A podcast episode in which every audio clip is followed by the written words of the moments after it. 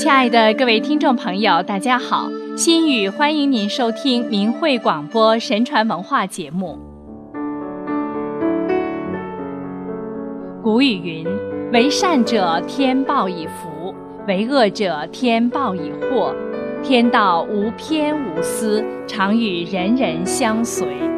不必询问而能巧妙回应，不必招请而会自然来临。”将善罚恶，一一报应。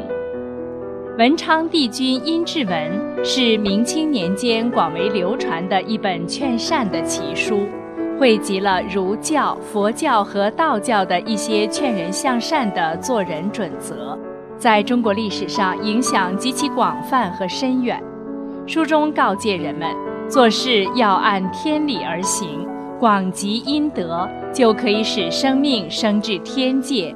要使自己的福运广大，就要修自己这颗心。百种福分汇聚，千种吉祥云集，难道不都是从阴德中来的吗？中国人自古讲要做善事积阴德，就是因为在另外空间中有专管人类生死祸福的神灵，时刻在监察着人的行为，从而给予人相应的报应。相传文昌帝君是主宰人间功名利禄、文运科名的神，被广大文人儒士所崇拜。帝君曾有言：“我在春秋两季的科考中，经常是临时决定取舍。原本该考中而被一笔勾销名字的人，只因为其德行有亏；而那些原本不在录取之列。”后被增补上来的人，是因为其守住自己的名节。考场中处处有神，可惜呀，考卷上字字珠玑，却忽然被灯灰落纸毁卷。遗憾呀，文章翩翩锦绣，却无缘无故被墨迹污脏。当时实际上就是我在主持考场，怎么说老天没长眼睛呢？下面就是几个与科考和功名有关的故事，可以让我们看到善恶有报的天理是怎样体现的。明朝的万历年间，湖南长沙府的陆德秀，十六岁时看到城外顾家花园清静，便借住在那里用功读书。时逢乳母王氏一家为顾家看园，王氏继女惠儿。年纪也十六，见陆德秀少年俊雅，就殷勤地端茶送水。陆德秀过意不去，客气相让。惠儿以为陆德秀有意于他，一日晚间，轻轻走到陆德秀卧房门口，道：“相公开门，莫负奴的来意。”陆德秀道：“我是孤男，你是寡女。”木叶相见，必被旁人谈论，所以不开门了。惠儿道：“不过你我两人，有谁知道？”陆德秀道：“人纵瞒了，天是瞒不过的。你去吧。”惠儿只得回房。第二天，陆德秀别了王氏，悄然而去。陆德秀同窗潘在安见这里书房空了，也搬来此处读书。与惠儿眉来眼去，二人遂为非礼。那年秋试，潘在安父亲梦见有无数报人涌进门来，报道潘在安已中第二名举人。正在高兴，又见一人走来，将报条夺去，道：“潘在安做了亏心事，举人已让与陆秀才了。”报人纷纷而散。其父梦中拖住那人道。哪个陆秀才？那人答道：“你儿子的同窗陆德秀。”开榜后，陆德秀果然中了第二名举人。潘父责问儿子：“你做下什么亏心事？”潘在安只好实说，父子二人皆叹不已。陆德秀十七岁便中了高魁，后又中进士，点入翰林，人人称羡。陆德秀只因持节戒淫，便至仕途显达；潘在安只因唯德贪欢，遂至功名无缘。看到这些，人们还不猛醒吗？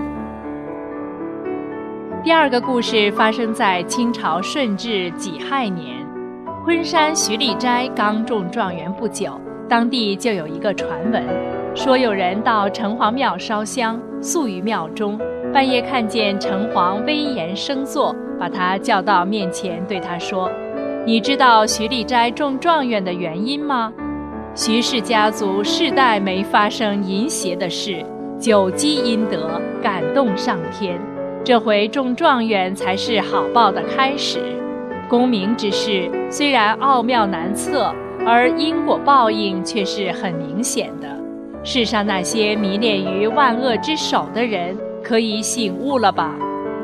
城隍说完，即在属下鸣锣开道中走了。那人记下城隍的话，广传播。后来，徐立斋的两个弟弟。徐建安、徐彦和也分别中了状元，同胞三兄弟中三名状元，他们的子孙也接连不断的登科。俗话说：“积善之家必有余庆，积恶之家必有余殃。”因此，教育儿孙明白因果报应，恪守道德良知，才是家业兴旺的根本。还有一个可考的故事，也是发生在清代。江苏宜兴有位书生叫潘书生。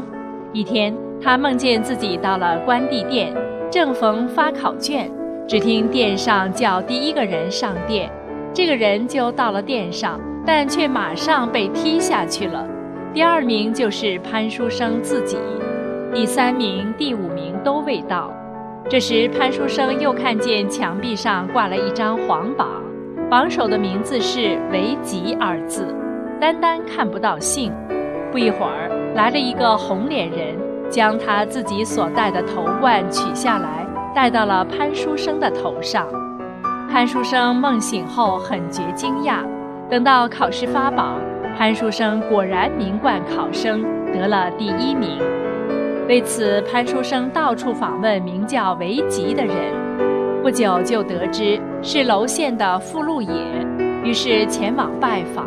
得知傅禄野平素以文章驰名，考试时主考官果然把他定为第一名。头两场考试的文章得到了很高的评价，不料第三场的考卷却丢失不见了，为此考官只得放弃他。原来。富禄也很有口才，但平常所言多是华而不实的夸夸其谈，而且喜欢宣扬别人的短处，所以才得到了这个报应。自此，富禄也样样不乐，非常苦闷，没多久就暴病身亡。由此可见，怎样说话也不是小事，事关德的集散、业的大小。